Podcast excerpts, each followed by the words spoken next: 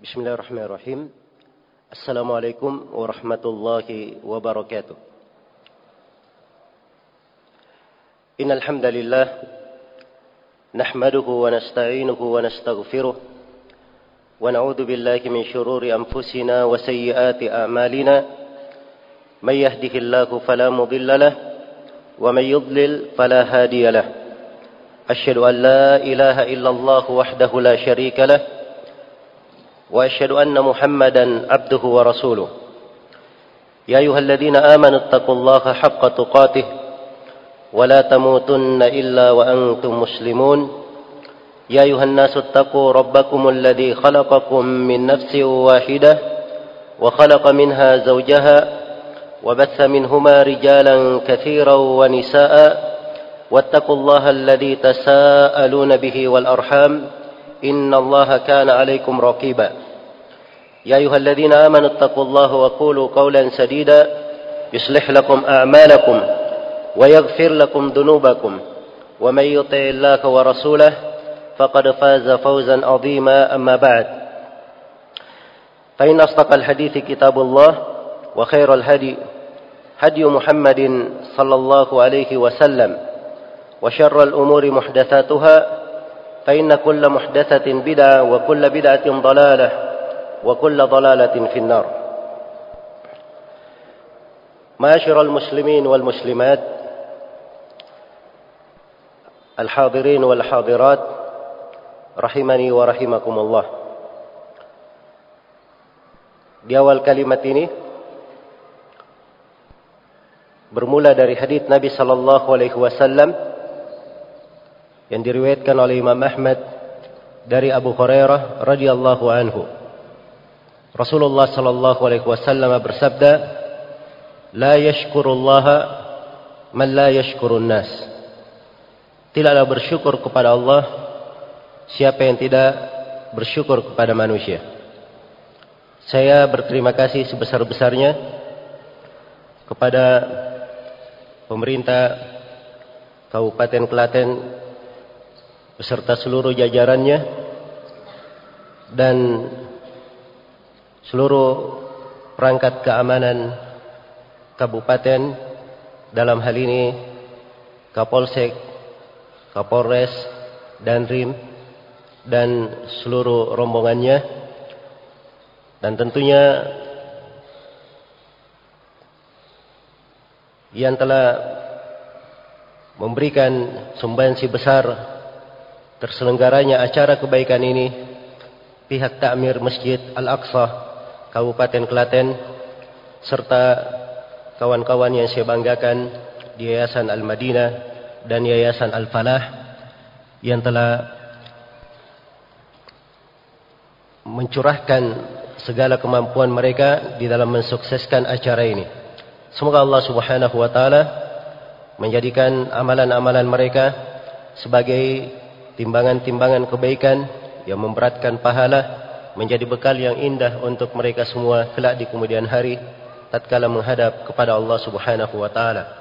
Dan semoga semuanya mendapatkan keutamaan apa yang disebutkan oleh Nabi sallallahu alaihi wasallam sebagaimana yang diriwayatkan oleh Imam Muslim dari Abu Mas'ud Al-Ansari radhiyallahu anhu, "Man dalla ala khairin falahu ajr ka ajri fa'ilihi."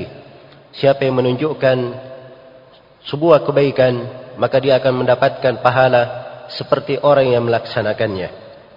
Dan kepada seluruh kaum muslimin dan muslimat yang hadir di pengajian ini, saya beri kabar gembira dengan hadits dari Rasulullah sallallahu alaihi wasallam yang diriwayatkan oleh Imam Muslim dari Abu Hurairah.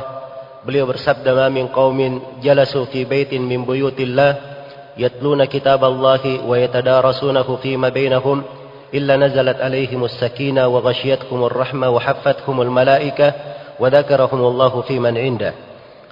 Tidak ada satu kaum yang duduk di rumah dari rumah-rumah Allah, maksudnya di masjid dari masjid-masjid Allah. Mereka membaca kitab Allah, membaca Al-Quran, membaca dari ayat-ayat Allah Subhanahu wa ta'ala. Tidaklah mereka duduk seperti itu di masjid kecuali akan turun di tengah mereka ketenangan. Mereka akan diliputi oleh rahmat, dinaungi oleh para malaikat, dan Allah akan menyebut siapa yang hadir di majelis tersebut di depan para malaikatnya, dibanggakan di depan para malaikatnya. Dan orang-orang yang menghadiri majelis ilmu, mereka dikatakan oleh Nabi di dalam hadits yang lain, riwayat Bukhari dan Muslim, ulaikal qaum la yashqa bihim jalisuhum. Mereka adalah suatu kaum yang kawan duduknya tidak merugi. Kawan duduknya saja tidak merugi, apalagi mereka sendiri selalu berada di atas keberuntungan. Tema pembahasan kita pada hari ini adalah sebuah pembahasan yang sangat diperlukan oleh setiap muslim dan muslimat. Berisi penjelasan dasar-dasar dan pijakan-pijakan yang jelas dan terang dari syariat Islam, yang insyaallah ta'ala bisa membentengi seorang hamba dari segala keburukan, dari berbagai fitnah, hoaks maupun yang lainnya. Dan ini adalah pertemuan kita mengkaji kaidah-kaidah syariat, agar supaya setiap kali ada ujian dan cobaan, kita ada tempat berpijak, ada pegangan yang kuat, ada benteng yang bisa menjaga dan memelihara. Dan itu yang diperlukan oleh seorang hamba di dalam kehidupannya ini. Dan pertemuan ini bukan pertemuan membahas tentang berita-berita, memberikan penyelesaian-penyelesaian secara lisan maupun secara bahasa yang dipakai di masyarakat umum. Tapi ini adalah pembahasan murni kaidah-kaidah syariat yang bisa dipakai untuk membentengi diri dari segala hal yang membahayakan, segala fitnah yang bisa menyesatkan. Dan agama kita ini dibangun di atas tuntunan-tuntunan yang sangat indah. Siapa yang berpegang dengannya, maka pasti dia akan membawa kebaikan untuk dirinya sendiri, menjadi sebab kebaikan untuk orang lain, dan menjadi sebab kehidupan manusia, menjadi sebab kehidupan manusia. Karena bekal ilmu syar'i, bekal ilmu agama, itulah sebenarnya yang menghidupkan manusia dengan kehidupan yang sebenarnya. Allah Subhanahu wa ta'ala berfirman, Ya ayyuhalladzina amanu istajibu lillahi walirrasuli idza da'akum lima yuhyikum. Wahai orang-orang yang beriman, istijabalah kalian, jawablah Allah dan Rasulnya apabila kalian dipanggil kepada hal yang menghidupkan kalian. Jadi agama ini mengajak kepada kehidupan seorang hamba, kehidupannya yang hakiki, yang dengan itu sebenarnya dia dihitung sebagai orang yang hidup. Tanpa tuntunan agamanya, dia tidak akan dianggap hidup dan tidak akan memperoleh kebahagiaan dan ketenangan. Karena itu Allah Subhanahu wa ta'ala di dalam Al-Quranul Karim memberikan penegasan yang sangat kuat. Awaman kana maitan fa ahyainahu wa ja'alna lahu nuran yamshuna bihi fin nas kaman mathaluhu fi adh-dhulumati laysa bi kharijin minha. Apakah orang yang tadinya dia itu adalah mayat, kemudian kami hidupkan dia, lalu kami beri untuknya cahaya, dia berjalan dengan cahaya itu. Apakah sama orang yang seperti ini dengan orang yang tetap mayat di dalam kegelapan, dia tidak mau keluar darinya? Subhanallah. Bahasa yang mendalam. Manusia dibagi menjadi dua golongan. Golongan yang hidup dan mayat berjalan. mayat yang rela di dalam kegelapan. Maka mereka yang hidup dengan kehidupan yang sebenarnya, mereka yang mendapatkan cahaya dari Allah. Dan cahaya dari Allah itu adalah Al-Quran, Sunnah Rasulullah Sallallahu Alaihi Wasallam, dan agama yang mulia ini. Di atas agama inilah, apabila disiarkan dan disebarkan, itulah yang menghidupkan manusia. Dan di situ letak keutamaan tatkala Allah berfirman, "Wa man ahyaha faka'annama ahyan nasa jami'a." Barang siapa yang menghidupkan seorang jiwa, maka seakan-akan dia menghidupkan seluruh manusia. Seakan-akan dia menghidupkan seluruh manusia. Di pembahasan kita ini berbicara tentang masalah fitnah, ujian dan cobaan. Ada beberapa dasar, beberapa hal yang harus dipahami. Mesti kita mengerti dan selalu kita hadirkan di dalam diri kita. Yang pertama, bahwa sudah merupakan ketentuan Allah Subhanahu wa ta'ala ada ujian di tengah manusia. Diberikan ujian-ujian dan cobaan-cobaan, sehingga tampak siapa yang benar beriman dan siapa yang dusta di dalam keimanannya. Alif Lam Mim. Ahasiban nasu ayyutraku ayyakulu amanna wahum la yuftanun. Alif Lam Mim, apakah manusia mengira dia akan dibiarkan begitu saja berucap kami beriman, sedangkan mereka tidak diuji, tidak tertimpa fitnah? Pasti ada fitnah yang menimpa. Ujian dan cobaan ini bukan untuk orang yang zalim saja.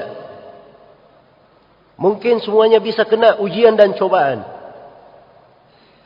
Allah Subhanahu wa ta'ala telah mengingatkan hal itu.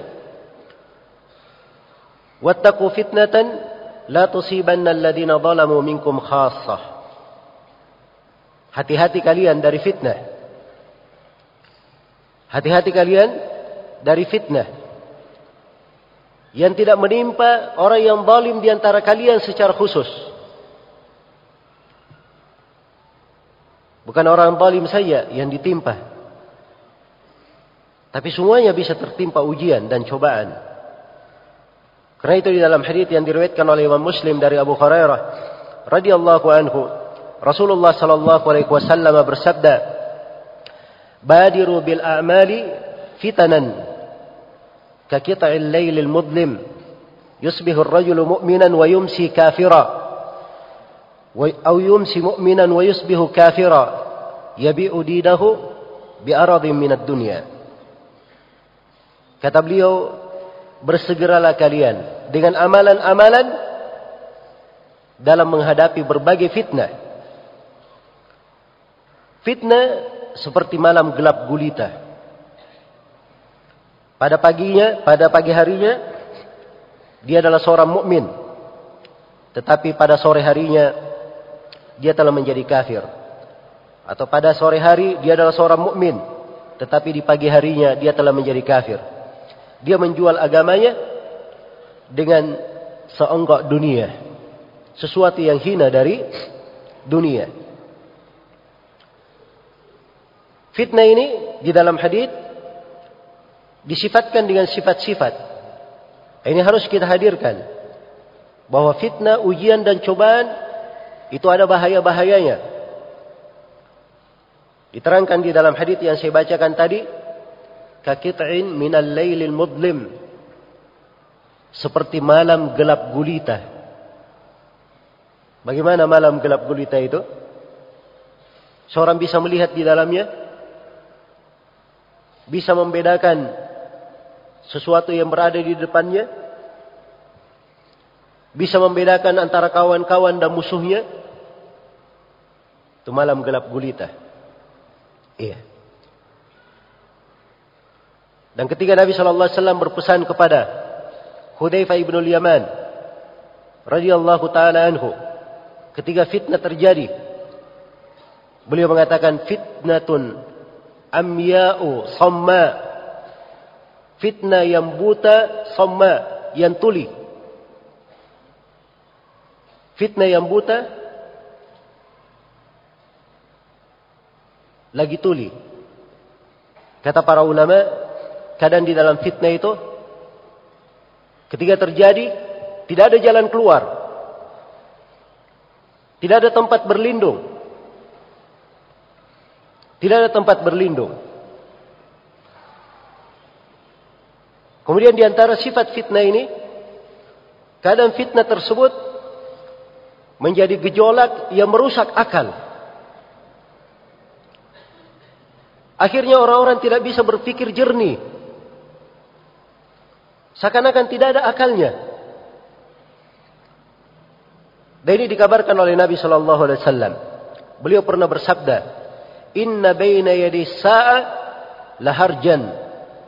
Kata beliau, sesungguhnya sebelum hari kiamat akan terjadi haraj. Para sahabat bertanya, "Ya Rasulullah, apa haraj itu?" Kata Nabi, "Al-qatl, pembunuhan atau peperangan." Maka sebagian kaum muslimin berkata, "Ya Rasulullah, sesungguhnya kami sekarang ini dalam setahun telah membunuh sekian dan sekian kaum musyrikin." Maksudnya mereka berperang. Maka Rasulullah bersabda, "Laisa biqatlil musyrikin." Bukan membunuh kaum musyrikin yang saya maksudkan. Walakin yaqtulu ba'dukum ba'dha. Tetapi sebagian dari kalian membunuh sebagian yang lainnya. Hatta yaqtula ar-rajulu jarahu wa ibna ammihi wa dakarabatihi. Sampai seorang lelaki dia membunuh tetangganya, membunuh anak pamannya, membunuh kerabatnya. Mendengar hal ini para sahabat berkata, "Ya Rasulullah, apakah ada akal-akal kami waktu itu? Kau bisa berbuat sesuatu yang sangat mengerikan. Seakan-akan tidak berpikir." Kata beliau, "La, tidak. Tunza'u uqulu aktsari dalikaz zaman." Akal-akal kebanyakan penduduk zaman itu dicabut. "Wa yakhlufu lahum haba'un minan nas la uqula lahum." Dan diganti oleh manusia yang tidak berarti, yang tidak ada akal pada mereka. Ini diantara bahaya dari fitnah tersebut. Iya. Dan Rasulullah sallallahu alaihi wasallam juga mensifatkan fitnah itu sifatnya banyak sekali. Sulit dijumlah. Di dalam hadis yang diriwayatkan oleh Al-Bukhari dan Muslim, Rasulullah sallallahu alaihi wasallam pernah naik di atas sebuah benteng di antara benteng-benteng kota Madinah. Sembari beliau berkata, "Hal tarawna ma ara?" Apakah kalian melihat sesuatu yang saya lihat? Beliau bertanya kepada para sahabat, "Apakah kalian melihat sesuatu yang saya lihat?" Lalu beliau menjawab dirinya sendiri, "Inni la ara mawaqi al-fitan khilala buyutikum kamawaqi al-qatar." Kata beliau, "Sungguhnya saya melihat tempat-tempat terjadinya fitnah di sela-sela rumah-rumah kalian. Itu seperti tempat-tempat jatuhnya hujan." Perhatikan ya, kalau hujan jatuh, kira-kira ada tempat yang selamat? Maksudnya semuanya kena fitnah. Iya. Umar bin Khattab pernah bertanya kepada Hudzaifah. Pernah bertanya kepada para sahabat, "Siapa yang menghafal tentang fitnah?" Kata Hudzaifah radhiyallahu taala anhu, Rasulullah sallallahu alaihi wasallam bersabda, "Fitnatur rajuli fi ahlihi wa malihi wa waladihi wa jarihi." Ada fitnah yang menimpa seseorang pada keluarganya, pada hartanya, pada anaknya, dan pada tetangganya. Tapi fitnah ini tukaffiruha as-salatu was-shaumu was-shadaqah wal-amru wan-nahyu. Tapi fitnah ini bisa digugurkan oleh ibadah salat, puasa, sedekah, amar ma'ruf nahi munkar. Kata Umar bin Khattab, "Bukan fitnah itu yang saya maksud. Tetapi saya maksudkan fitnah tamuju kamaujil bahar. Fitnah yang bergelombang bagikan ombak lautan." Maka kata Hudzaifah, wahai Amirul Mukminin, fitnah itu tidak akan membahayakan engkau. Hudzaifah tahu apa fitnah itu. Beliau berkata, fitnah itu tidak akan membahayakan engkau. Antara engkau dan fitnah itu ada pintu yang menghalangi. Maka Umar bertanya, apakah pintu itu akan dipecah atau dibuka? Kata Hudzaifah, bahkan pintu itu akan dipecahkan. Kata Umar, kalau begitu pintunya tidak bisa ditutup selama-lamanya. Kalau bisa dibuka, bisa ditutup. Ini pintunya dipecahkan. Kalau sudah pecah, hilang pintunya, akan terbuka pintu fitnah itu. Kata Hudzaifah, betul. Iya. Ketika ditanyakan kepada Hudzaifah, apakah Umar bin Khattab tahu pintu itu? Kata Hudzaifah, iya, dia sangat tahu pintu itu. Seperti dia mengenal bahwa setelah malam adalah siang. Karena pintu itu adalah dirinya sendiri. Ya, dan itu terbukti dalam sejarah. Bagaimana setelah Umar bin Khattab radhiyallahu taala anhu meninggal, berbagai fitnah masuk di tengah kaum muslimin, ujian dan cobaan. Karena Umar adalah pintunya. Radhiyallahu ta'ala anhu. Dan di antara dahsyatnya fitnah ini, Hudzaifah juga pernah berkata, menyampaikan hadits Nabi, minhunna thalathun la yakatna yadarna syai'an, wa minhunna fitanun kariyahis saif, minha sigarun wa minha kibar. Kata beliau, di antara fitnah-fitnah itu ada tiga fitnah. Di antara fitnah-fitnah itu ada tiga fitnah yang hampir tidak menyisakan sesuatu apapun. Tidak ada yang disisakan. Dan di antara fitnah-fitnah itu ada fitnah sifatnya seperti angin musim panas. Dan di antaranya ada yang kecil, ada yang besar. Iya. Dahsyat. Ujian dan cobaan. Ini harus dipahami. Dan terus fitnah itu bergulir dan berjalan. Rasulullah sallallahu alaihi wasallam menjelaskan di dalam hadis yang diriwayatkan oleh Imam Muslim, "Wa inna ummatakum hadhihi ju'ila afiyatuha fi awwaliha wa sayusibu akhiraha bala'un wa umurun tunkirunaha." Sesungguhnya umat kalian ini, yaitu umat Islam, afiatnya dijadikan pada awalnya. Pada generasi awalnya, itu yang afiat, yang selamat. Dan pada akhirnya akan ditimpa oleh bala, ujian dan cobaan. Ditimpa oleh perkara-perkara yang kalian ingkari. Kata Nabi, وَتَجِئُ فِتْنَةٌ فَيُرَقِّكُ بَعْضُهَا بَعْضًا. Maka datanglah fitnah itu, sebagiannya membuat lembek sebagian yang lainnya. Bagaimana itu fitnah? Sebagiannya membuat lembek sebagian yang lainnya. Datang fitnah hari ini.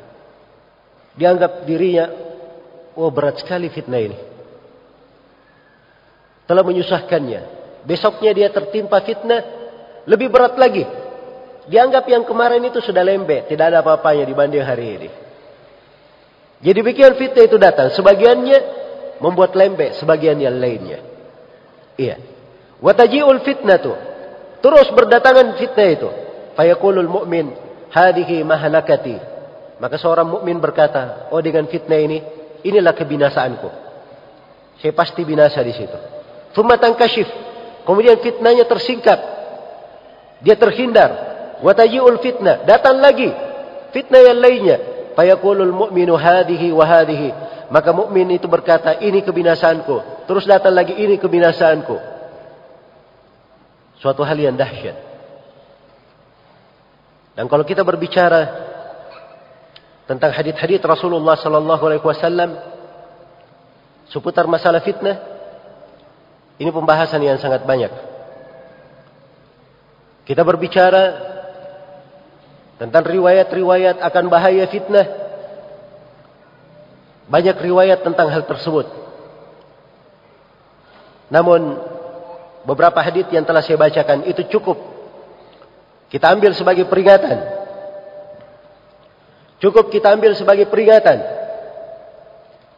agar kita berhati-hati. Kita hidup, itu pasti ada ujian dan cobaannya. Ada fitnah-fitnah yang bergentayangan. Ada bahaya-bahaya yang bisa mengancam agama seorang hamba. Iya. Dan sekarang ini, kita menyaksikan hal-hal yang mengkhawatirkan. Badai fitnah semakin besar. Khususnya di pemberitaan-pemberitaan. Di penyiaran-penyiaran informasi dan berita. Banyak sekali hal-hal yang tidak benar.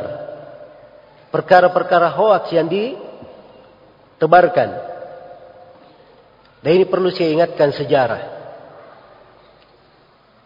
Bahwa awal fitnah yang terjadi di tengah umat ini asalnya dari hal-hal yang seperti itu. Bermula di pemerintahan Utsman bin Affan. Utsman bin Affan ini radhiyallahu taala anhu mati syahid, dibunuh oleh kaum Khawarij yang melakukan kudeta terhadapnya, mengepung rumahnya. Tahukah asal muasal munculnya fitnah ini? Ada seorang Yahudi yang bernama Abdullah bin Saba. Abdullah bin Saba ini pencetus agama Syiah. Dan dia adalah sosok hakiki. Orang-orang Syiah sendiri menyebutkan di buku-buku mereka. Abdullah bin Saba pura-pura masuk Islam. Dari masa Utsman bin Affan. Begitu dia datang ke kota Madinah, dia melihat kota Madinah rapat kekuatannya. Dia mendatangi berbagai kota untuk bisa berbuat kerusakan. Dia tidak mampu melakukannya. Sampai akhirnya dia masuk ke kota Mesir. Disitulah dia memulai pekerjaannya. Kerjaannya apa? Dia menulis informasi-informasi tentang pemerintah. Ini begini, ini begini. Hal-hal yang membuat hati rakyat panas. Disebarkan ke sana sini. Iya. Sampai bertebaran di mana-mana. Bukan di Mesir saja. Berpindah ke negeri-negeri yang lainnya. Masuk sampai ke Kufah. Sampai mereka membuat rakyat Kufah datang kepada Utsman bin Affan supaya mencopot salah seorang sahabat yang menjadi gubernur di situ. Perhatikannya, pengaruh hoaks ini. Pelakunya satu. Abdullah bin Saba Yahudi pura-pura masuk Islam ini. Satu pelakunya. Ini satu gambaran di dalam sejarah. Iya. Saya beri kisah yang kedua supaya lengkap. Jangan dianggap cuma satu. Ya, banyak di dalam sejarah. Terbunuhnya sahabat yang mulia, cucu kecintaan Rasulullah sallallahu alaihi wasallam, Al-Husain radhiyallahu taala anhu. Apa sebabnya? Itu juga karena surat-surat yang datang dari penduduk Kufah. Sampai dikatakan mungkin dalam sehari bisa berapa karung surat datang kepada Al-Husain. Mengajaknya ke Kufah. Menunggu di sana. Mereka ridho Al-Husain sebagai pemimpinnya. Iya. Begitu sampai mendekati Kufah, baru kelihatan dustanya berita itu. Dan Al-Husain radhiyallahu ta'ala anhu begitu akan kembali. Iya. Dijebak oleh orang Kufah sendiri. Dan beliau terbunuh oleh orang-orang Kufah sendiri, yaitu orang-orang Syiah. Perhatikan. Ini kita bisa mengambil pelajaran. Bahwa berita-berita ini, itu fitnah yang besar. Ya. Kadang orang-orangnya, satu, dua orang, tiga orang, satu kelompok, satu tim. Duduknya di belakang layar saja. Untuk sekarang ini. Membuat kegaduhan antara pemerintah dengan pemerintah yang lainnya. Membuat panas antar pemerintah dan rakyatnya. Membuat sibuk antar sebagian kaum muslimin terhadap kaum muslimin yang lainnya. Sehingga terjadi berbagai kerusakan di tengah umat. Maka ini mengharuskan kita semua untuk berhati-hati. Dan alhamdulillah Allah Subhanahu wa taala telah menyempurnakan agama untuk kita. Agama ini lengkap. Setiap masalah ada solusinya. Al-yawma akmaltu lakum dinakum wa atmamtu alaikum ni'mati waraditu lakumul Islam adina. Pada hari ini telah kusempurnakan agama kalian, telah kucukupkan nikmatku atas kalian, dan telah kuridai Islam sebagai agama kalian. Alhamdulillah, agama ini petunjuknya jelas. Rasulullah SAW bersabda, "Laqad taraktukum alal bayda, lailuha kanahariha, la yazigu anha illa halik." Sungguh aku telah meninggalkan kalian di atas petunjuk yang sangat jelas. Malamnya sama dengan siangnya. Saking jelasnya petunjuk ini. Sebagaimana kita terang di siang hari, di malam hari juga terang. Karena terangnya petunjuk ini dan jelasnya. Karena itu di dalam agama kita ada kaidah-kaidah. Ada pijakan-pijakan. Bagaimana seorang menghadapi fitnah-fitnah? Bagaimana menghadapi berita-berita palsu? Iya. Dan di sekitar kita sudah terjadi berbagai fitnah. Harus kita mengambil pelajaran. Harus kita mengambil pelajaran. Apalagi negeri yang tercinta ini. Negeri yang mengumpulkan wilayah yang sangat luas. Pasti banyak orang yang tidak suka melihatnya. Ingin memecah belahnya. Ingin mengambil kebaikan-kebaikannya. Maka kita harus berhati-hati darinya. Iya. Hati-hati. Sudah pernah terjadi kejadian di tahun 98. Iya. Dan itu fitnah besar. Hingga hari ini kita merasakan pahitnya. Ambil pelajaran yang terjadi di Mesir. Bagaimana mereka melakukan kudeta terhadap pemerintahnya. Hingga hari ini tidak stabil kondisi mereka. Iya. Lihat Libya. Walaupun pemerintahnya adalah pemerintah yang zalim. Bahkan sebagian ulama mengkafirkan pemimpinnya. Tapi orang-orang Libya sekarang ini, banyak di antara mereka berkata, wahai andai kata kami dulu masih berada di zaman Qaddafi. Demikian pula yang terjadi di Tunisia. Lihat apa yang terjadi di Yaman. Lihat pula apa yang terjadi di Suriah hingga hari ini menimpa saudara-saudara kita. Harus dipahami bahwa fitnah-fitnah ini bukan masalah kecil. Iya. Dan kita harus mempelajari kaidah-kaidah syariat. Pedoman agama di dalam hal ini agar seorang itu terhindar dari fitnah, musibah dan malapetaka. Iya. Dia mengambil sebab-sebab supaya selamat dari fitnah. Supaya selamat dari fitnah. Betul berdoa itu bagus. Berdoa bagus. Dan itu salah satu sebab seorang selamat dari fitnah. Dia berdoa kepada Allah. Selalu bermohon kepadanya. Dijaga dari fitnah. Na'udzubillahi minal fitan ma dhahara minha wa ma batan. Kami berlindung kepada Allah dari segala fitnah. Yang tampak maupun yang tidak tampak. Itu doa sering diucapkan oleh para sahabat. Tapi yang paling penting, dia memiliki langkah-langkah yang menghindarkannya dari fitnah. Dia ada pijakan-pijakan yang membuatnya jauh dari fitnah-fitnah tersebut. Ini yang ingin kita fokuskan pembahasan di pertemuan ini. Apa pijakan-pijakan? Apa benteng pengaman yang menjaga seorang itu dari berbagai fitnah?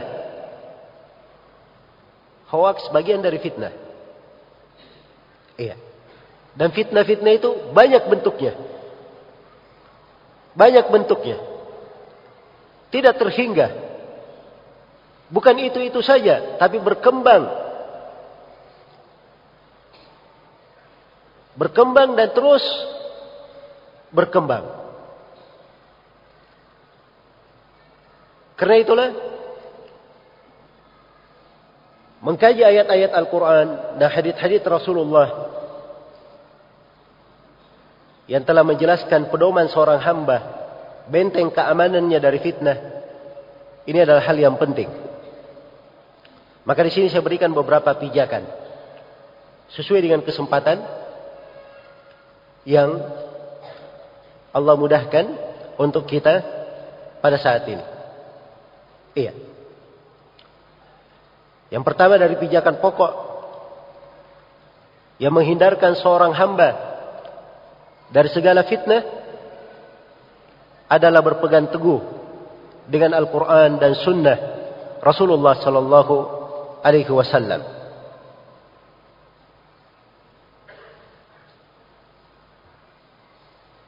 Baik.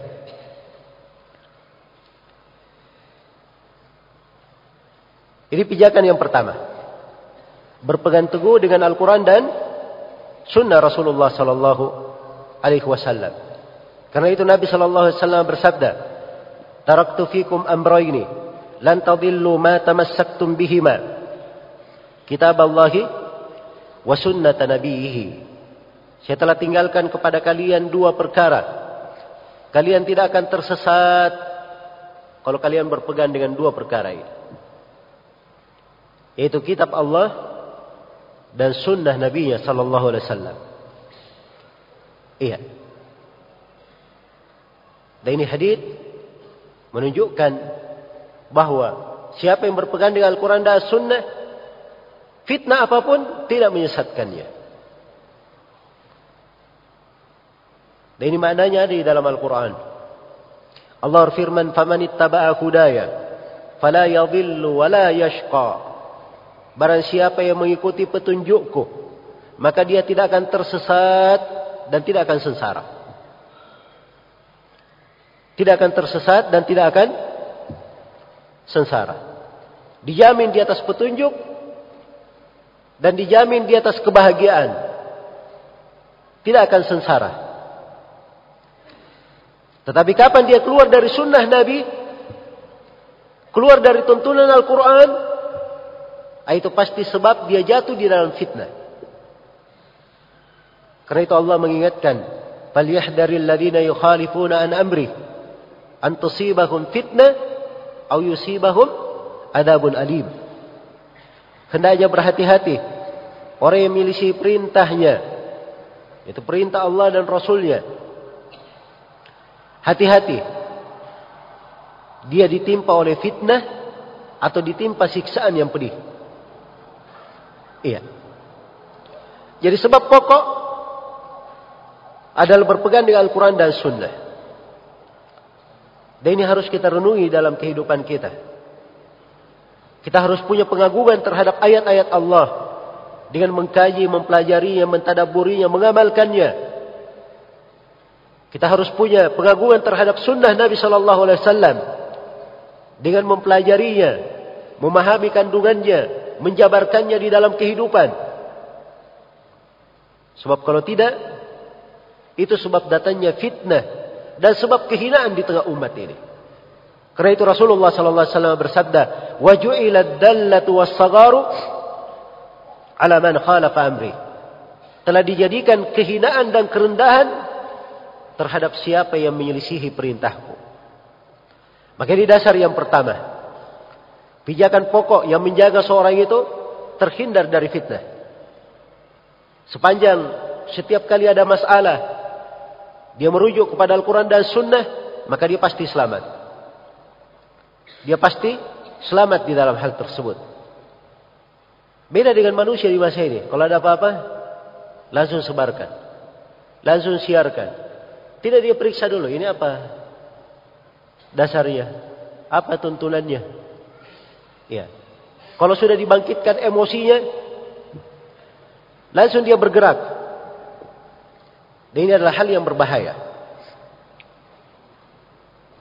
Kemudian yang kedua, dari pijakan yang membentengi seorang hamba, memberikan keamanan untuknya di masa fitnah, adalah dia mengikuti jalan para as-salaf rahimahumullahu ta'ala.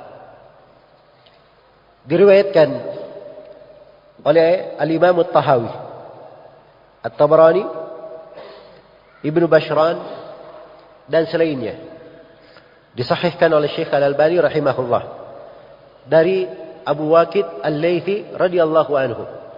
Rasulullah sallallahu alaihi wasallam bersabda, "Innaha satakunu fitanun." Kata Nabi, sesungguhnya akan terjadi berbagai fitnah. Sesungguhnya akan terjadi berbagai fitnah. Iya. Ketika Nabi berucap ini, apa kata para sahabat radhiyallahu taala anhum? Wahai Rasulullah, bagaimana denganmu wahai Rasulullah? Dan bagaimana dengan kami? Apa yang kami perbuat? Apa yang kami perbuat? Maka beliau menjawab, tarji'una ila amrikumul awal. Hendaknya kalian kembali kepada awal perkara kalian. Ini obatnya. Solusi ditunjukkan oleh Nabi ketika fitnah terjadi. Kembali ke perkara awal umat ini. Karena itu dalam hadits Irbad ibn Sariyah, ketika Rasulullah sallallahu alaihi wasallam kabarkan, "Wa may ya'ish minkum fasayara ikhtilafan katsira." Siapa yang hidup di antara kalian, dia akan melihat perselisihan yang sangat banyak. Maka Nabi menegaskan obatnya. Fa'alaikum bisunnati wa sunnati wa sunnatil khulafa'ir rasyidin al-mahdiyyin min ba'di. Hendaknya kalian berpegang dengan sunnahku dan sunnah para khulafa'ir rasyidin yang mendapat petunjuk setelahku. Ini jalan dari Rasulullah sallallahu alaihi wasallam, mesti dipegang. Ingat, mengikuti jalannya para sahabat itu bukan alternatif, bukan pilihan. Tidak benar ada yang berkata saya memilih jalan as-salaf. Tidak, karena itu kewajiban di dalam agama, kewajiban di dalam beragama. Dan beragama seseorang tidak akan dianggap kuat kecuali dengan hal tersebut. Allah Subhanahu wa taala mengancam bagi siapa yang tidak mengikuti jalannya para sahabat. Wa may yushakikir rasula min ba'di ma tabayyana lahul huda wa yattabi' ghayra sabilil mu'minin nuwallihi ma tawalla wa nuslihi jahannam wa sa'at masira. Barang siapa yang durhaka kepada Rasul setelah tampak baginya petunjuk dan dia mengikuti jalan selain jalan kaum mukminin. Perhatikan, dia mengikuti jalan selain jalan kaum mukminin, dan jalannya para sahabat.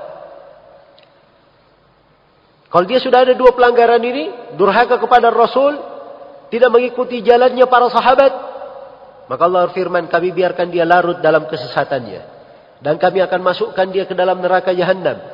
Dan itu adalah sejelek-jelek tempat kembali. Berkata Ibnu Qudamah rahimahullahu ta'ala, qad thabata wujub ittiba'i salafi bil kitabi was sunnati wal ijma'.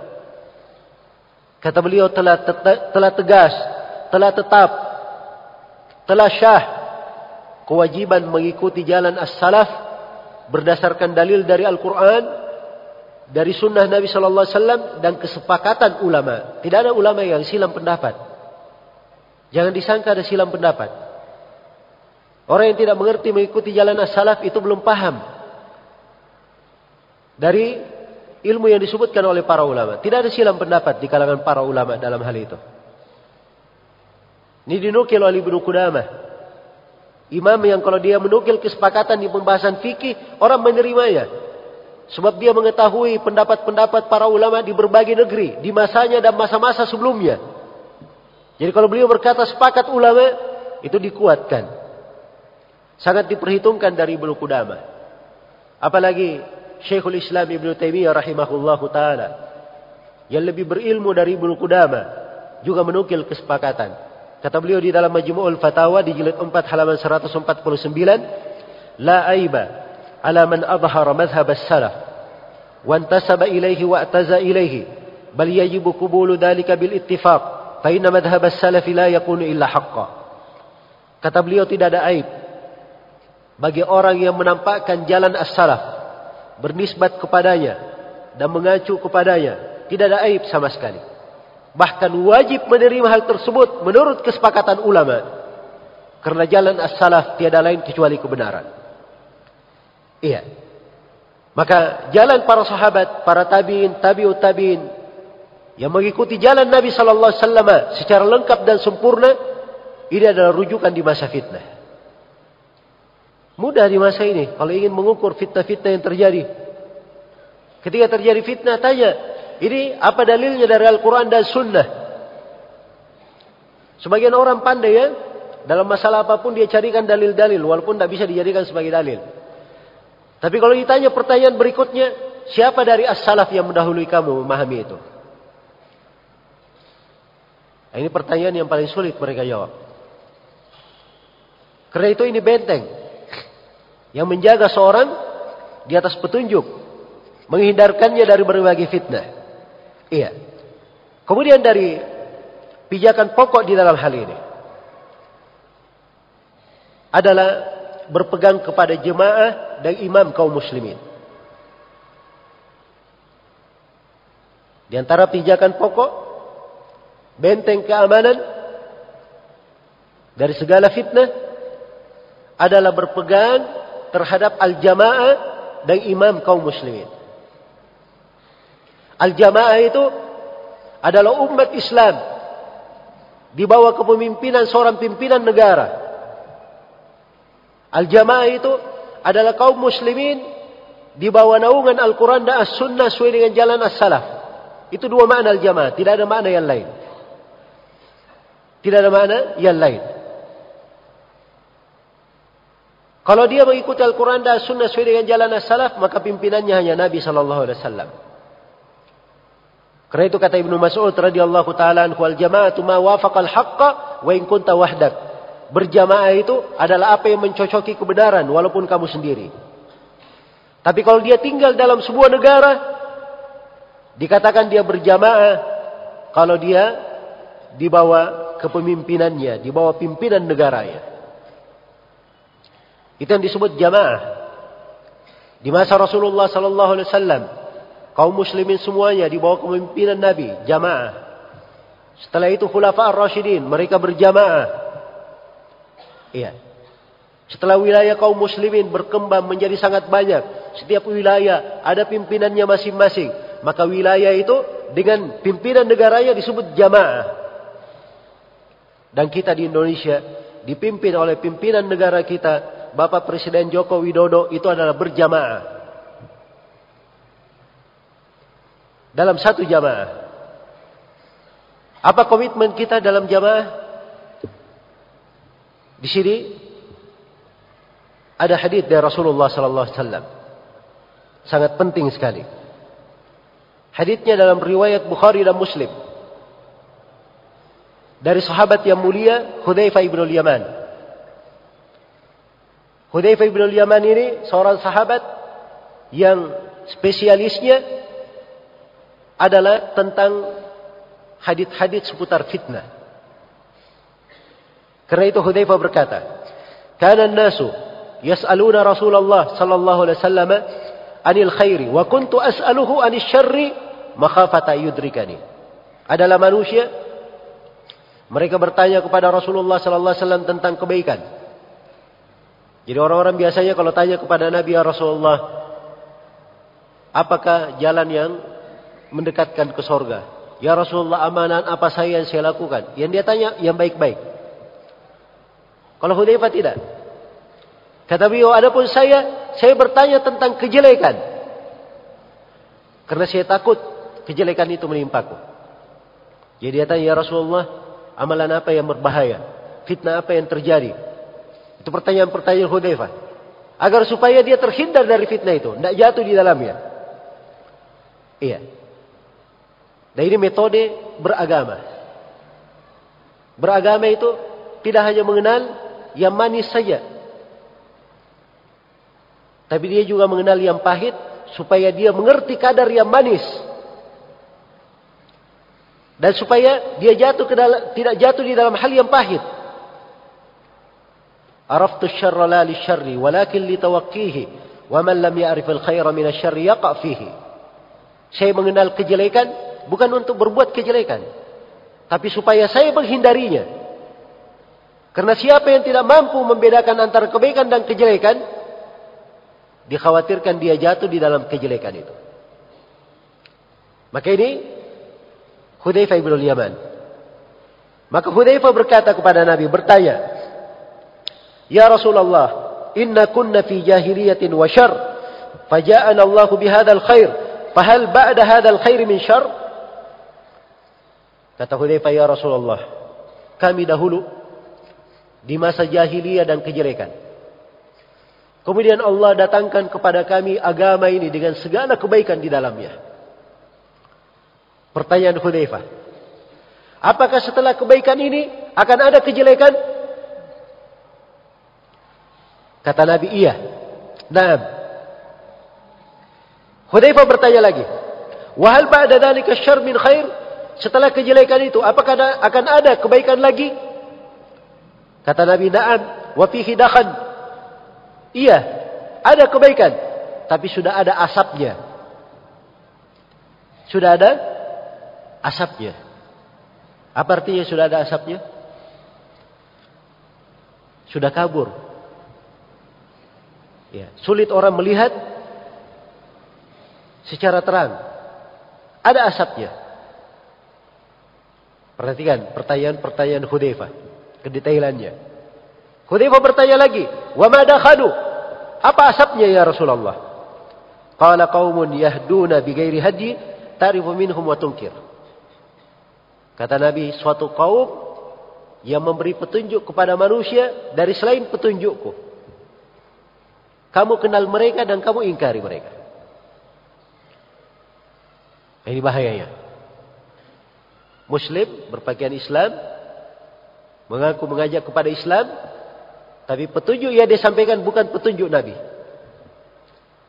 Berarti mengaburkan agama. Itu yang dianggap oleh Nabi berasap. Iya. Maka Hudzaifah bertanya lagi, "Fahal ba'da dzalikal khair min syarr?"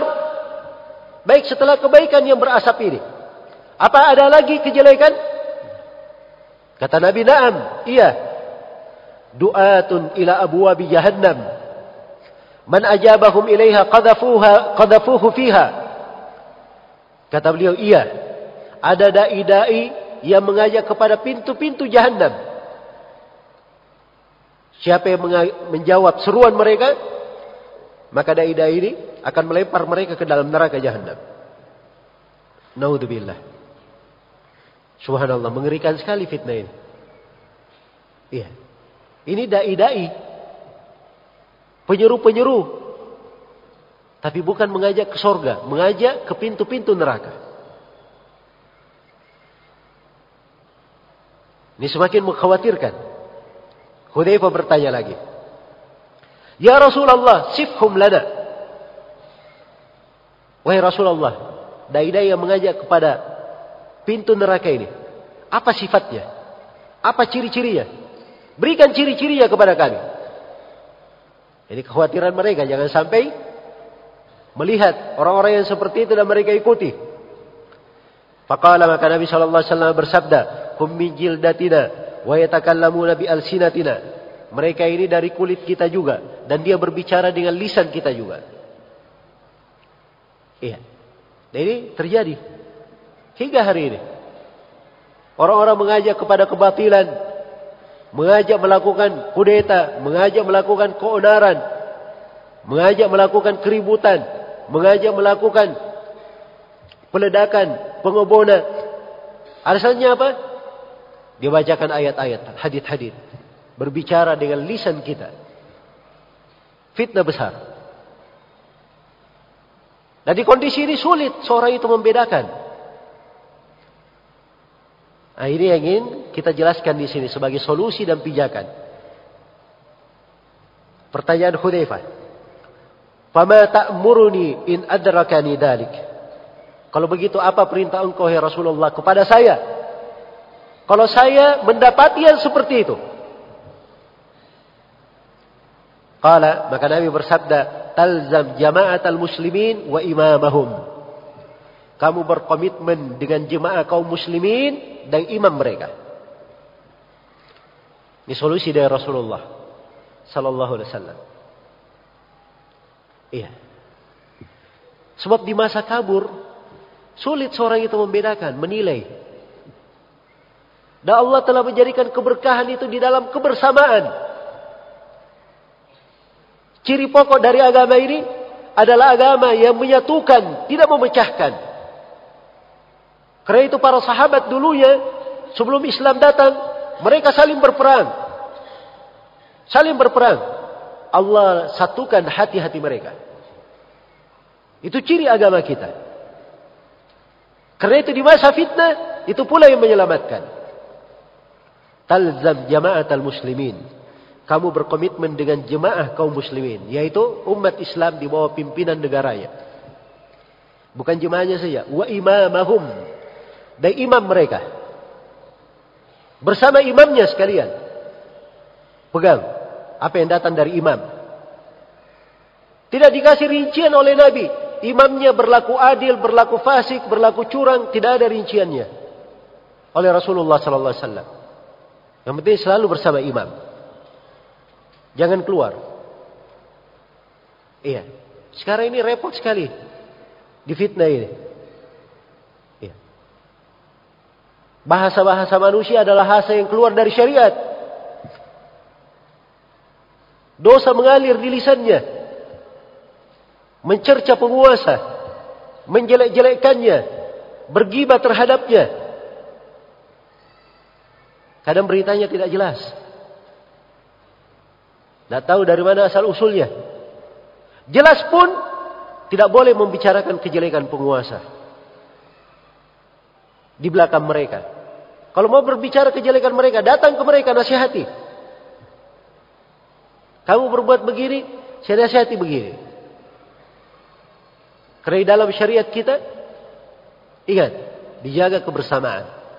Adapun bikin ribut-ribut, ini tidak ada di dalam agama kita. Iya. Karena itu, ketaatan kepada pemerintah itu pokok di dalam agama.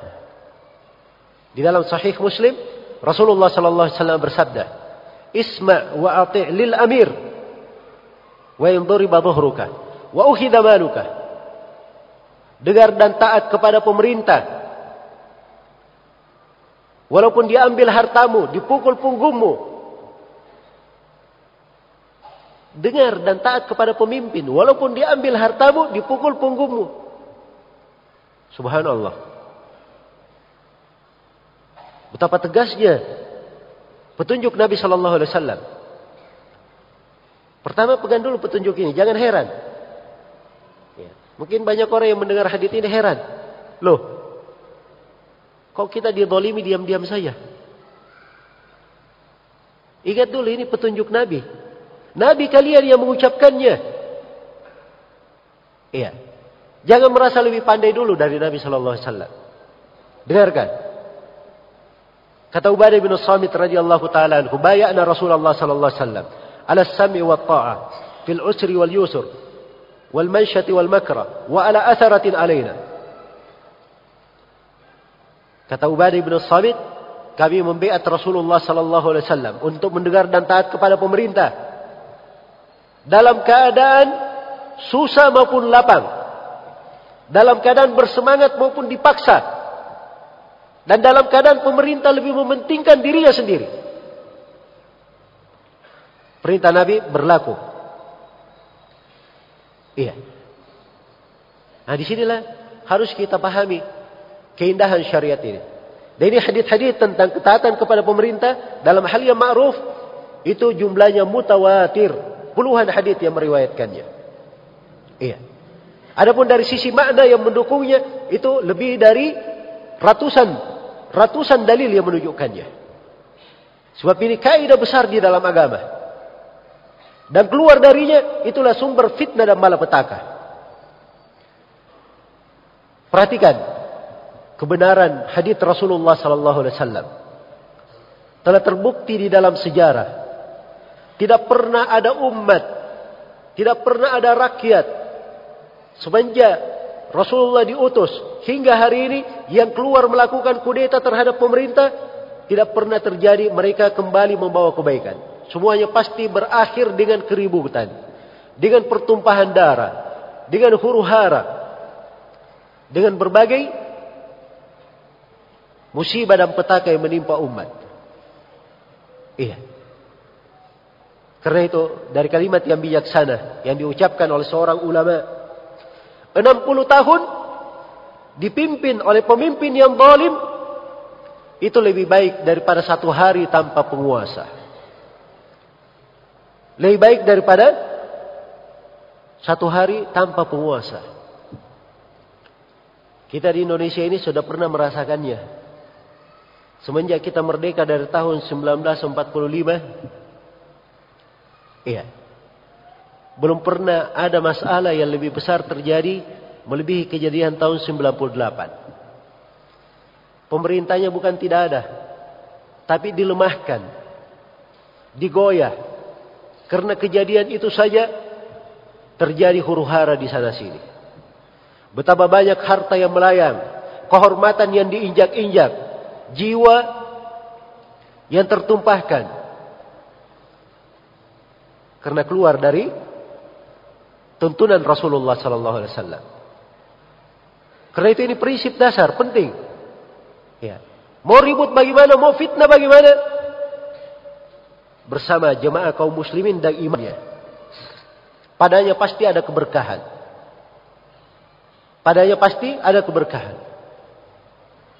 Karena itu tidak ada kebaikan. Orang yang kerjanya mengkritik pemerintah, mencaci maki, mencelanya. Ya. Kalau mereka adalah orang-orang yang punya rai, punya pendapat, merasa dirinya bagus, datang ke sana. Ajak diskusi. Kalau memang benar ingin kebaikan untuk rakyat, harusnya begitu. Dan itu yang diwejankan oleh Nabi sallallahu alaihi wasallam. Perhatikan hadits Nabi ini. Ini hadits pernah saya bacakan di depan satu universitas bersama rektor dan dosen-dosennya. Seakan-akan hadits yang tidak pernah mereka dengar. Iya. Dan mungkin mereka anggap hadits palsu kali. Padahal haditsnya adalah hadits yang sahih dari Rasulullah sallallahu alaihi wasallam. Rasulullah sallallahu alaihi wasallam bersabda, "Man kana indahu nasihatun lidhi sultan, fala yubdiha alaniyah. Wal ya'khudh bi yadihi, wal yansahu sirran. Fa in qabila minhu fadak wa illa faqad adda ma alayhi." Kata Nabi sallallahu alaihi wasallam, siapa yang punya nasihat untuk pemerintah, maka jangan dia sampaikan terang-terangan. Perhatikan bahasa Nabi. Siapa yang punya nasihat untuk pemerintah, jangan dia sampaikan terang-terangan. Caranya bagaimana? Ambil tangan pemerintah itu. Artinya datang langsung. Pegang tangannya. Ini bahasa menunjukkan duduk yang baik. Ya. Duduk yang baik. Diskusi yang baik. Nah dikatakan oleh Nabi, tarik tangannya. Dudukkan. Tidak. Tapi pegang tangannya. Menunjukkan kelembutan. Kemudian, falyansafhu sirran. Nasihati dia secara rahasia. Pribadi. Fa'in qabila minhu fadak. Kalau diterima darinya, nah itu yang diinginkan. Kalau tidak diterima, maka dia sudah tunaikan kewajibannya. Nah itu metode di dalam menasihati. Dan ini yang dilakukan oleh para sahabat. Ketika ribut-ribut di masa Utsman bin Affan, ya, ada sebagian hal yang dipandang Harusnya para sahabat menasihati Utsman bin Affan dalam hal itu. Maka kata Usama bin Zaid, apakah kalian tiap kali saya menasihati, saya berjumpa menasihati, saya harus bicara kepada kalian? Ini metode mereka, menasihati secara rahasia. Dan ini yang menyebabkan terjadinya kebersatuan hati, merekatkan hubungan. Tapi kalau kerjanya mencaci maki di tempat-tempat umum, apalagi mimbar suci, ya, dari mimbar-mimbar di masjid, mimbar Jumat yang harusnya dipakai untuk hal-hal yang merupakan zikir kepada Allah dan ketaatan, digunakan untuk mencela pemerintah, mengeritik pemerintah, ini kemungkaran yang sangat besar. Di dalam masjid lagi, yang merupakan rumah dari rumah-rumah Allah Subhanahu wa ta'ala. Iya. Dan ingat, kaum Khawarij itu dahulu ada dua. Kaum Khawarij ini para pemberontak. Yang mereka ini telah disebutkan celaan oleh Nabi di dalam puluhan hadis. Kaum Khawarij ini. Kaum Khawarij di masa dahulu itu ada dua bentuk. Bentuk yang pertama mengangkat senjata, kudeta, memerangi.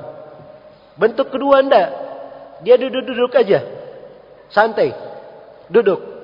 Tidak keluar. Tapi dia mengkompor-kompori manusia. Dia panas-panasi orang untuk melakukan kudeta.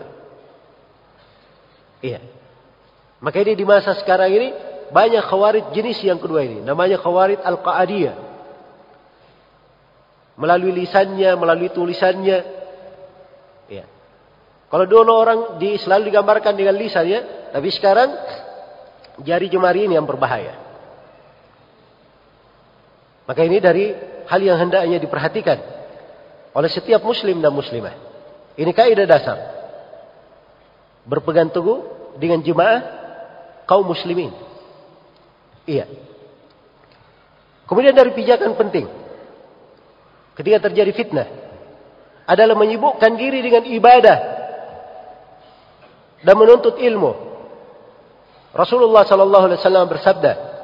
Al-ibadatu fil haraj kahijratin ilayya. Ibadah di masa fitnah seperti berhijrah kepada aku. Di riwayat Imam Ahmad. Itu lafadznya al-ibadatu fil fitnah kal hijrati ilayya. Beribadah di masa fitnah bagaikan berhijrah kepadaku. Subhanallah. Di masa fitnah terjadi fitnah, ternyata ada lahan ibadah yang dibukakan. Nah, ini yang harus dipelajari oleh seorang muslim. Ini kaidah dia selamat. Di kondisi fitnah susah, ternyata dia punya lahan-lahan ibadah. Kapan dia beribadah di situ? Dia bagikan berhijrah kepada Allah. Dari lahan ibadah itu, dia mengikhlaskan niatnya. Dia bersabar. Dari lahan ibadah itu, dia memperbanyak sholat. Memperbanyak istighfar. Dari lahan ibadah itu adalah dia sibuk menuntut ilmu. Sebab kalau dia belajar dengan pendidikan ilmu yang benar, maka pendidikan ilmu yang benar itu pasti akan membawanya kepada jalan yang lurus. Iya. Maka ini pijakan dasar. Ketika menghadapi fitnah. Seorang menyibukkan diri dengan apa? Dengan ibadah. Menyibukkan diri dengan menuntut ilmu. Iya. Jadi kalau ada seorang penuntut ilmu, apalagi seorang dai, sudah sibuk-sibuk dengan urusan-urusan fitnah, maka ini menunjukkan jalannya sudah tidak lurus. Jalannya sudah tidak lurus. Harus dipahami ini kaidah-kaidah di dalam agama. Kaidah penting di dalam beragama. Syairannya belakangan ini ada sebagian orang menulis-nulis tulisan di internet sana. Akan suatu kasus yang pemerintah pusat menangkap sebagian orang. Sebagian orang ini disangka oleh dai-dai ini berada di atas kebaikan. Tidak dikenal dia di kasus itu. Maka keluar bahasa-bahasa yang tidak bagus. Orang yang ditangkap ini didolimi. Orang yang ditangkap ini begini dan begini. Ini sudah masuk di urusan fitnah. Dan dai tidak seperti itu. Apalagi dia sudah keluar dari kaidah, keluar dari jemaah kaum muslimin. Iya. Kita berbaik sangka untuk semuanya, tidak menuduh siapapun. Tapi hukum untuk siapa yang masuk di ranah peradilan itu di dalam syariat kita diselesaikan di pengadilan. Dari yang bicara di bawah. Iya. Sebab itu adalah sumber fitnah. Masuk di dalam urusan yang bukan urusan dia. Masuk di dalam pekerjaan yang bukan pekerjaannya. Berbicara tanpa ilmu di dalamnya. Maka hati-hati.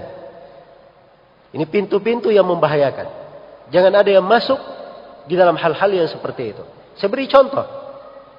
Kadang sebagian orang punya niat baik. Kadang ada amalan yang bagus. Tapi bisa jatuh dalam hal itu. Kenapa? Kurang di dalam merenungi pijakan dan dasar. Ketiga, terjadi fitnah. Iya. Kadang mengajarkan ilmu, tapi dia sendiri tidak memahami kadar ilmu yang diajarkan. Andai kata dia pahami kadar ilmu yang diajarkan, kadar tuntunan Al-Quran dan Sunnah yang dia pegang, maka dia tidak akan terseret masuk ke dalam sesuatu yang hina seperti itu. Kemudian dari pijakan juga.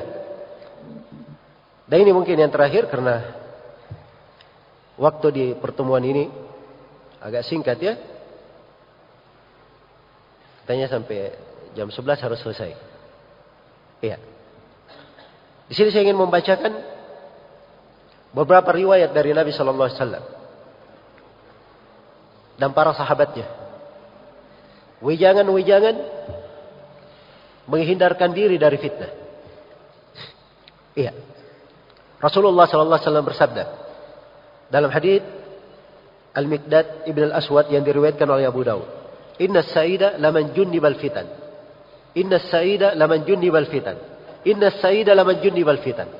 Walimani batuliya fasabara fawaha. Kata beliau, sesungguhnya orang yang beruntung adalah siapa yang dijauhkan dari fitnah. Sesungguhnya orang yang beruntung adalah siapa yang dijauhkan dari fitnah. Sesungguhnya orang yang beruntung adalah siapa yang dijauhkan dari fitnah. 3 kali diucapkan oleh Nabi. Itu yang beruntung. Dijauhkan dari fitnah. Iya. Bagaimana dia dijauhkan dari fitnah? Yang pertama, Allah menjaganya. Dia memang dihindari, dihindarkan.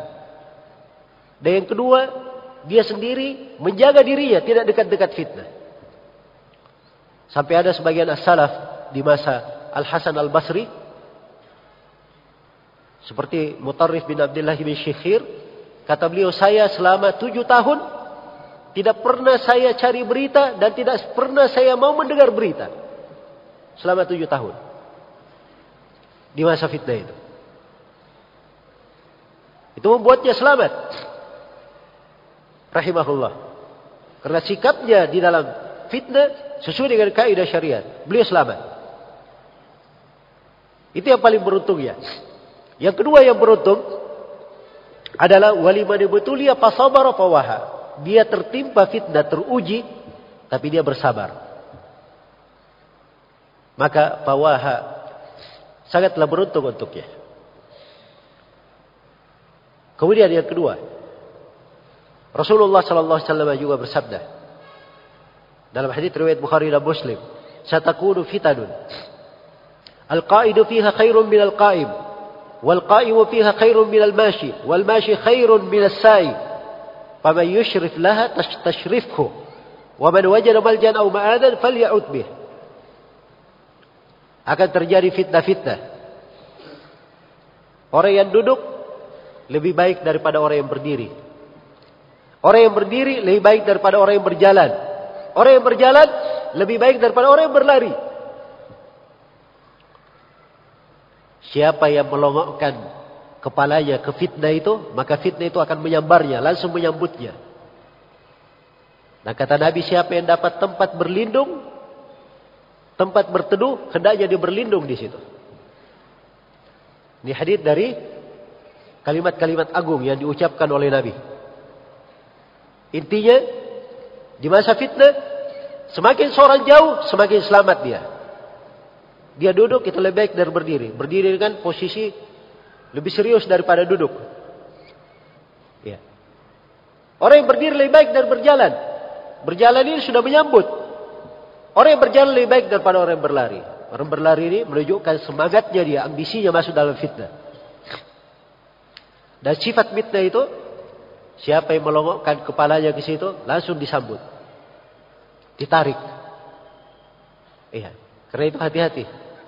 Tidak usah sok menjadi pahlawan. Oh saya bisa, maju. Mana fitnahnya? Biar saya hadapi. Iya. Dia jaga keselamatan dirinya. Dia jaga keamanan hatinya. Karena itulah kata para ulama, salamatul qalb la tu'adiluha syai', la yu'adiluha syai'. Keselamatan hati itu tidak bisa dibanding dengan suatu apapun dari nikmat dunia ini. Iya. Kemudian kalau ada tempat berteduh, tempat berlindung, dia berlindung. Dia cari tempat berlindung, jalan keluar. Dari hadits-hadits juga jalan keluar yang disebutkan oleh Nabi sallallahu alaihi wasallam. Rasulullah pernah ditanya dalam hadits riwayat At-Tirmidzi, "Man najah?" Apakah jalan keluar? Apakah jalan keselamatan ya Rasulullah? Maka kata Nabi sallallahu alaihi wasallam, "Amsik 'alaika lisanak wal yasa'ka baituk wabki 'ala khati'atik." Hendaknya engkau menahan lisanmu, dan hendaknya rumahmu menjadi lapang bagimu, dan hendaknya kamu tangisi kesalahan-kesalahanmu. Itu jalan keluar kalau mau selamat. Pertama, lisan dijaga. Jangan sembarang bicara. Jangan sembarang mengajak, apalagi memprovokasi. Jaga lisan. Dan artinya kalau lisan dijaga, dia sibukkan lisannya dengan hal yang baik. Paling tidak dia diam. Dan hendaknya rumahmu menjadi lapang bagimu. Tidak usah kemana-mana, di rumah saja.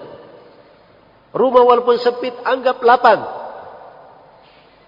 Merasa qanaah dengan pemberian Allah kepadamu. Wabki ala khati'atik. Tangisi kesalahanmu. Tidak usah pikir kesalahan orang. Ya sekarang ini terlalu banyak orang bikin macam-macam. Sibuk ngurus kesalahan orang lain. Sedikit-sedikit berbicara anggota dewan, sedikit-sedikit berbicara pemerintah, sedikit-sedikit berbicara A, B, kanan, kiri. Padahal dia sendiri kalau menghitung kesalahannya, harusnya dia menangis setiap hari. Maka ini solusi dari Rasulullah sallallahu alaihi wasallam. Dan terkait dengan lisan ini lisan harus dijaga. Karena itu Ibnu Abbas radhiyallahu taala berkata, "Innamal fitnatu bil lisan, laysat bil yadi." Kata Ibnu Abbas, fitnah itu dengan lisan, bukan dengan tangan. Bukan dengan tangan. Sebab lisan ini, dia bisa berbicara apa saja. Lisan itu kadang lebih tajam dari pedang. Lisan itu kadang bisa lebih merusak daripada yang lainnya. Ya, karena itu Ibnu Umar pernah ditantang. Di sebuah majelis dihadiri oleh banyak orang. Diucapkan pada beliau kalimat. Maka Ibnu Umar langsung mengurungkan dirinya. Padahal beliau sudah siap-siap mau bicara. Apa alasan Ibnu Umar? Saya khawatir berbicara dengan sebuah kalimat akan memecah belah manusia. Akan menimbulkan kerusakan.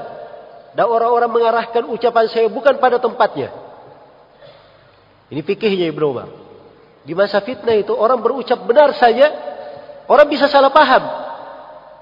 Apalagi kalau dia berucap apa? Berucap keliru. Hati-hati. Iya.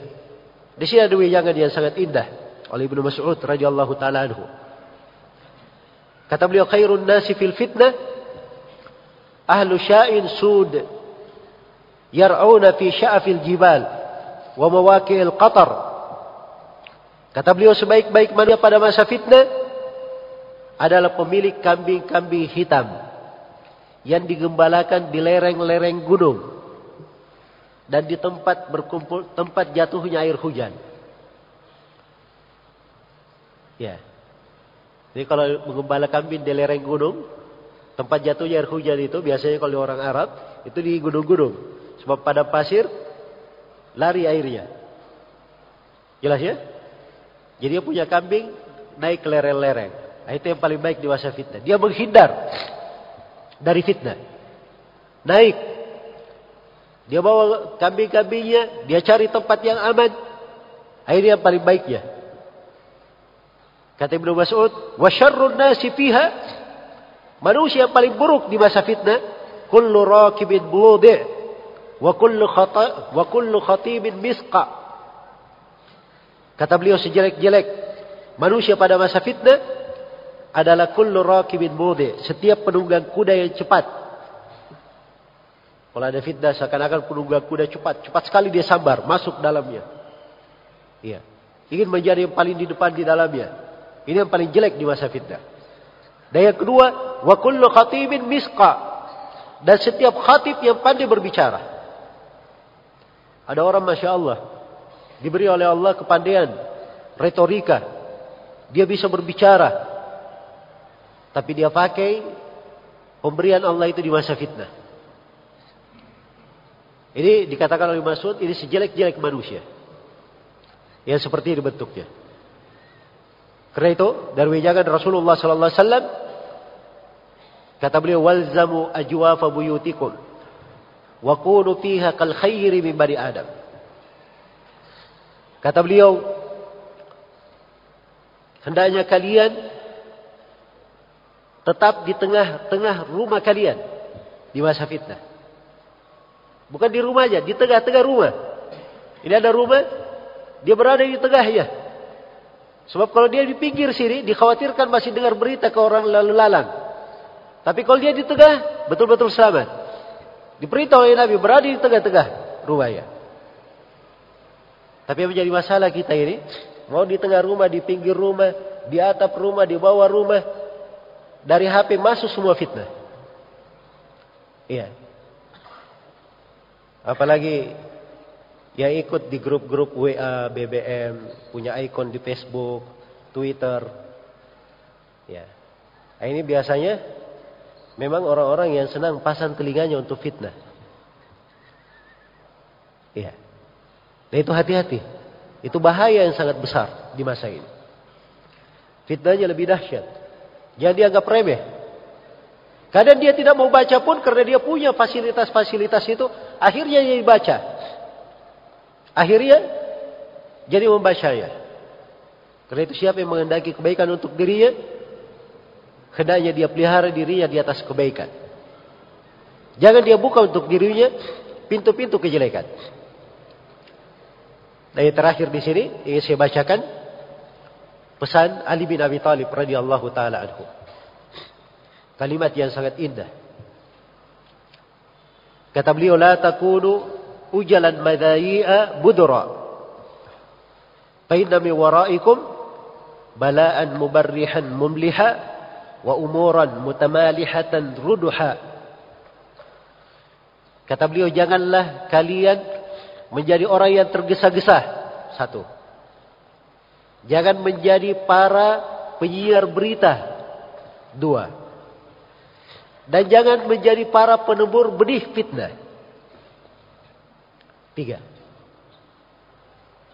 Kata Ali, karena di belakang kalian ada bala, ujian dan cobaan yang sangat jelek lagi suram.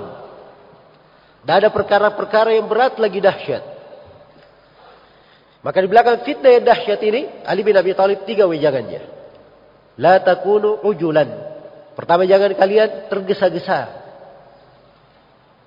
Kalau ada apa-apa langsung bergerak. Baru baca berita, biasanya begitu. Baru dapat berita langsung balas. Ya. Tidak berpikir. Andai kata dia mungkin tunggu sehari dua hari, mungkin akan beda cara membalasnya.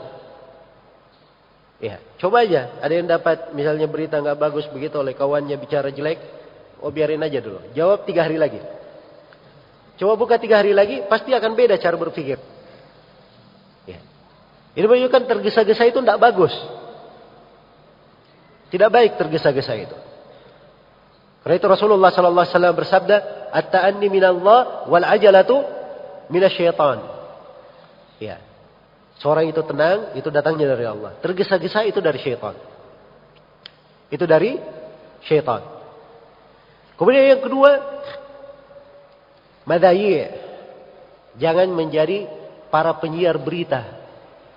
Ya. Ini juga di masa sekarang ini, Masya Allah repot ya.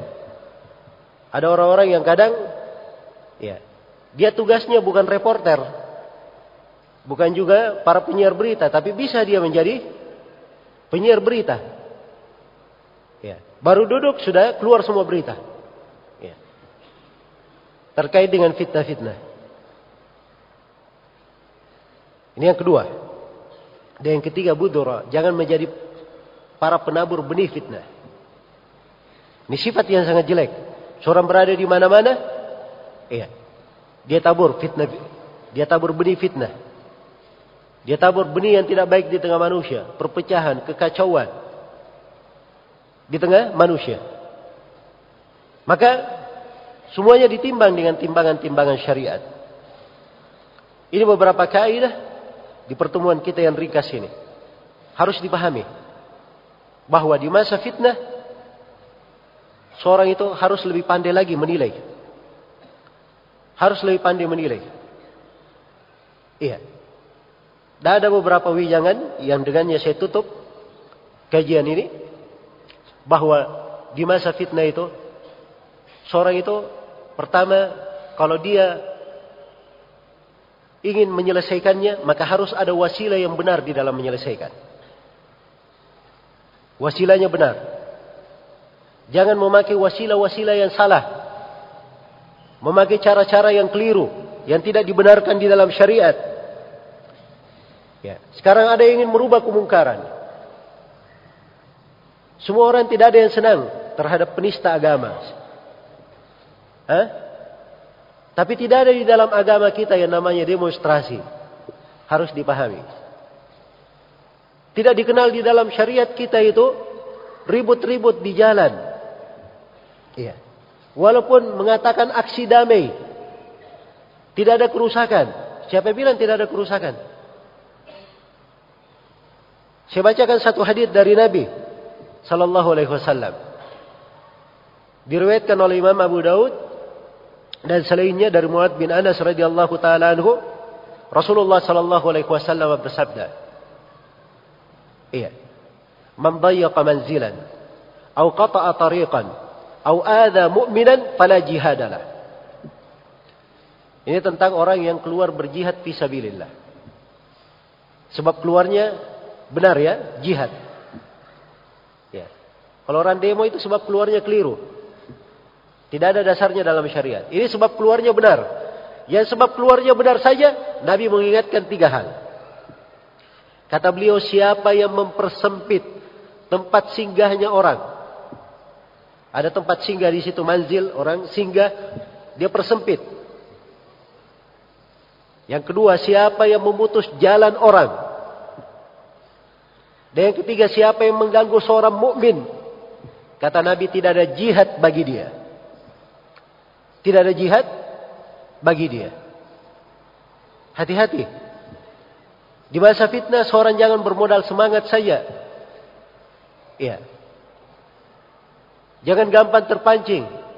Tapi harus dia periksa wasilah itu. Ini benar atau tidak? Benar atau tidak? Harus sesuai dengan tuntunan Nabi sallallahu alaihi wasallam.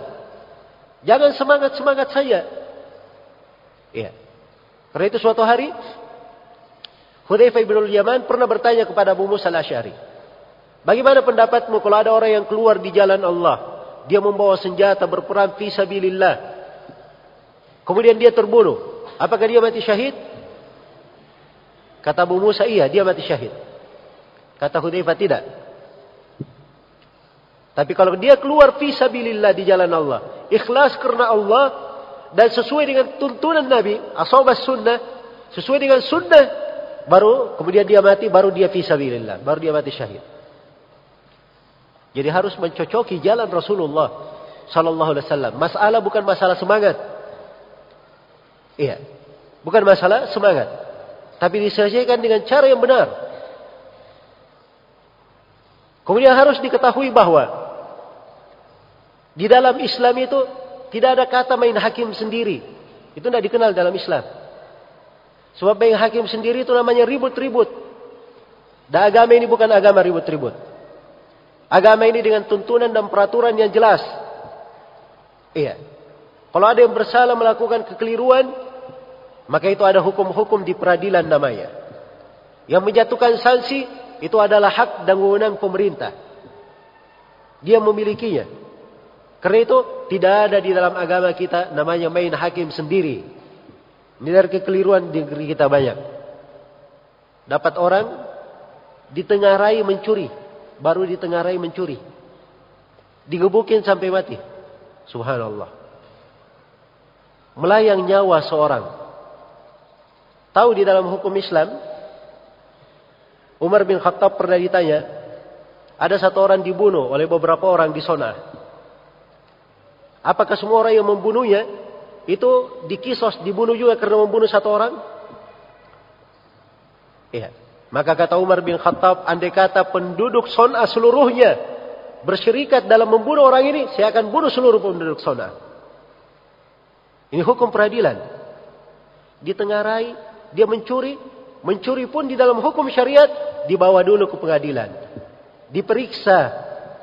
Mencuri itu ada syaratnya kalau mau dipotong tangan, bukan dibunuh dia. Kalau terbukti mencuri, dipotong tangannya. Ini membunuh melampaui batas sudah. Ketika akan dipotong tangannya, diperiksa dulu jumlah yang dia curi itu berapa. Siapa yang menyaksikan dia mencuri harus didatangkan, paling tidak 2 saksi yang melihatnya. Kemudian dia mencuri barang itu di mana? Di tempat umum kah? Di tempat tersembunyi kah? Kalau di tempat umum itu tidak dijatuhkan hukuman. Tapi yang tersembunyi itu yang disimpan. Itu yang dijatuhkan hukum potong tangan. Ada ketentuannya. Makanya harus di pengadilan tempatnya. Ini dari keindahan dalam syariat kita. Agama penuh dengan keseimbangan. Tapi yang menjadi masalah, banyak dari manusia punya semangat saya. Bahasa Arab aja tidak benar bacanya. Baca Al-Quran saja tidak beres. Bisa bahasa Arab, bisa baca Al-Quran. Tapi belajar ilmu agama hanya sepotong-sepotong. Bagaimana dia bisa memberikan hukum-hukum terkait dengan darah manusia? Bagaimana dia lancang berbicara tentang keamanan negara? Hendaknya seorang bertakwa kepada Allah. Dan jangan masuk ke dalam perkara-perkara yang bukan urusannya. Dalam agama ini tidak dikenal main hakim sendiri. Tidak dikenal namanya main hakim sendiri. Kemudian yang terakhir, seorang itu harus pandai mempertimbangkan akibat dari perbuatan. Harus pandai dipertimbangkan akibat perbuatannya apa. Hasil dari perbuatannya bagaimana? Iya. Jangan sampai dia berbuat di sini sesuatu akan terlahir kemungkaran yang lebih besar. Dan itu sepakat para ulama, tidak boleh merubah kemungkaran yang akan melahirkan kemungkaran yang lebih besar. Sepakat para ulama. Bayangkan Nabi SAW lihat Ka'bah yang sekarang, pintu Ka'bah itu cuma satu pintunya. Ka'bah sekarang. Kalau pondasi Nabi Ibrahim yang dahulu, pintu Ka'bah itu ada 2. Pintu Ka'bah yang sekarang ini itu peninggalan di masa kaum musyrikin. Peninggalan di masa kaum musyrikin. Mereka kurang harta untuk membangun Ka'bah, akhirnya satu pintu saja, dan tidak semua Ka'bah juga mereka bangun. Iya. Ada yang disebut hijr, itu bagian dari Ka'bah tadinya. Maka Nabi SAW ketika melalukan Ka'bah, beliau ingin mengembalikan Ka'bah di atas pondasi Nabi Ibrahim dan memiliki 2 pintu. Tapi beliau tidak melakukannya. Padahal beliau adalah seorang Nabi. Umat Islam telah masuk ke dalam agama berbondong-bondong. Kenapa beliau tidak lakukan? Disebutkan alasan beliau di dalam hadits riwayat Bukhari dan Muslim. Ya Aisyah, laula anna qaumaki haditsu ahdin bi jahiliyah. Wahai Aisyah, andai kata bukan karena kaummu baru masuk Islam, jadi itu alasannya. Orang-orang Quraisy ini baru masuk Islam. Dikhawatirkan kalau Nabi langsung merubah. Orang-orang Quraisy berkata, ini Nabi Muhammad bersombong terhadap kami. Iya. Langsung dia merubahnya. Maka dikhawatirkan mereka murtad keluar dari agama. Ini perhitungan. Maka Nabi tidak merubah Ka'bah. Karena kalau dirubah, akan lahir kemungkaran yang apa? Lebih besar. Berjalan di pemerintahan Abu Bakar, Umar bin Khattab, Utsman bin Ali. Utsman bin Affan, Ali bin Abi Thalib. Khulafa ar-Rasyidin tidak ada yang merubah kondisi Ka'bah. Baru datang di pemerintahan Abdullah bin Zubair yang merubahnya sebagaimana fondasi Nabi Ibrahim. Setelah Abdullah bin Zubair digulingkan oleh Marwan bin Abdul Malik, dibalikkan lagi ke kondisi pertama. Setelah masuk di pemerintahan Abu Ja'far al-Mansur, Abu Ja'far al-Mansur belajar. Dia baca hadits Nabi. Dia mengerti bahwa perbuatan Abdullah bin Zubair itu adalah perbuatan yang benar. Dan itu yang sebenarnya. Maka dia datang kepada Imam Malik. Bertanya, wahai Imam Malik, apakah saya rubah kembali kondisi Ka'bah seperti yang dilakukan Abdullah bin Zubair? Perhatikan kalimat bijaksana dari Imam Malik. Rahimahullah. Kata beliau, la takunul Ka'batu ul'ubatan biyadil muluk. Jangan sampai Ka'bah itu menjadi permainan di tangan raja-raja. Tiap kali ini berpuasa dia rubah, ini berpuasa dia rubah. Hingga hari ini Ka'bah tidak dirubah dengan fatwa Imam Malik. Kenapa? Coba kalau seperti itu. Terjadi kerusakan lebih besar. Padahal posisi Ka'bah ini sekarang tidak sesuai dengan sunnah Nabi. Jangankan Ka'bah merubah pintu. Ya, tirainya saja dirubah sedikit, itu bisa perang dunia sekarang ini. Ya. Warna Kubah saya dirubah, hijau menjadi merah, itu bisa masalah besar antara negara. Maka seorang harus berpikir akibat perbuatan. Jangan dia pandai berbuat saja, tidak memperhitungkan akibatnya. Tidak memperhitungkan dari akibatnya. Dan di masa fitnah juga hati-hati. Ini hal yang hendaknya selalu kita perhatikan. Di masa fitnah hati-hati.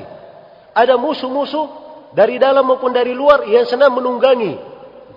Senang memperalat.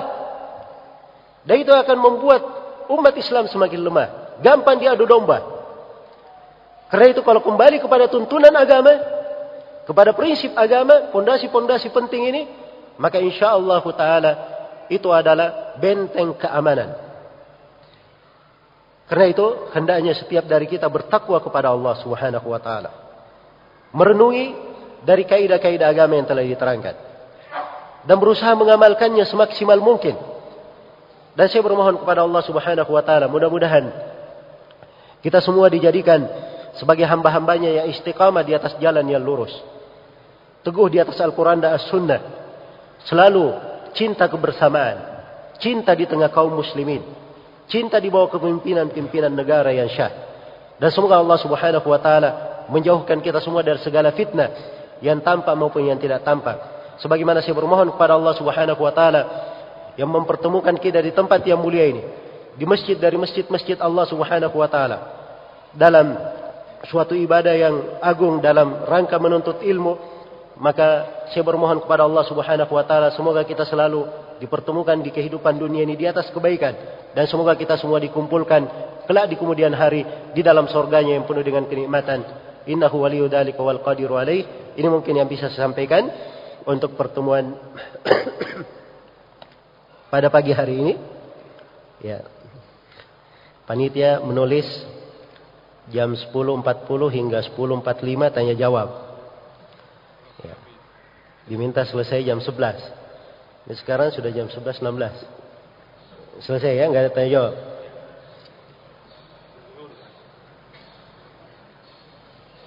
Hah? Mau ada tanya jawab? Sudah. Baik, sudah kelewat waktu kita 15 menit. Yang ingin bertanya saya boleh bertanya langsung ke saya atau bisa melalui panitia insyaallah taala. Waktu-waktu dan kesempatan bertanya itu banyak. Ya, kita ada acara-acara live melalui radio, ada nomor-nomor telepon yang bisa langsung ditelepon. Juga ada email dan ada media-media bagi siapa yang ingin bertanya. Mudah-mudahan apa yang kita kaji di pertemuan hari ini ada manfaatnya untuk kita semua. Dan saya berterima kasih kepada kaum muslimin dan muslimat yang telah hadir di acara ini, berpartisipasi dalam kebaikan. Semoga apa yang kita dapatkan di hari ini ada manfaatnya untuk kita semua, bekal yang baik untuk kehidupan dunia dan akhirat kita. Dan yang paling pentingnya sebagai hal yang membebaskan leher-leher kita semua dari api neraka. Innahu waliyu dzalika wal qadiru alaihi. Wallahu ta'ala alam. Subhanakallahumma wa bihamdik, asyhadu an la ilaha illa anta, astaghfiruka wa atubu ilaik. Walhamdulillahi rabbil alamin. Wassalamualaikum warahmatullahi wabarakatuh.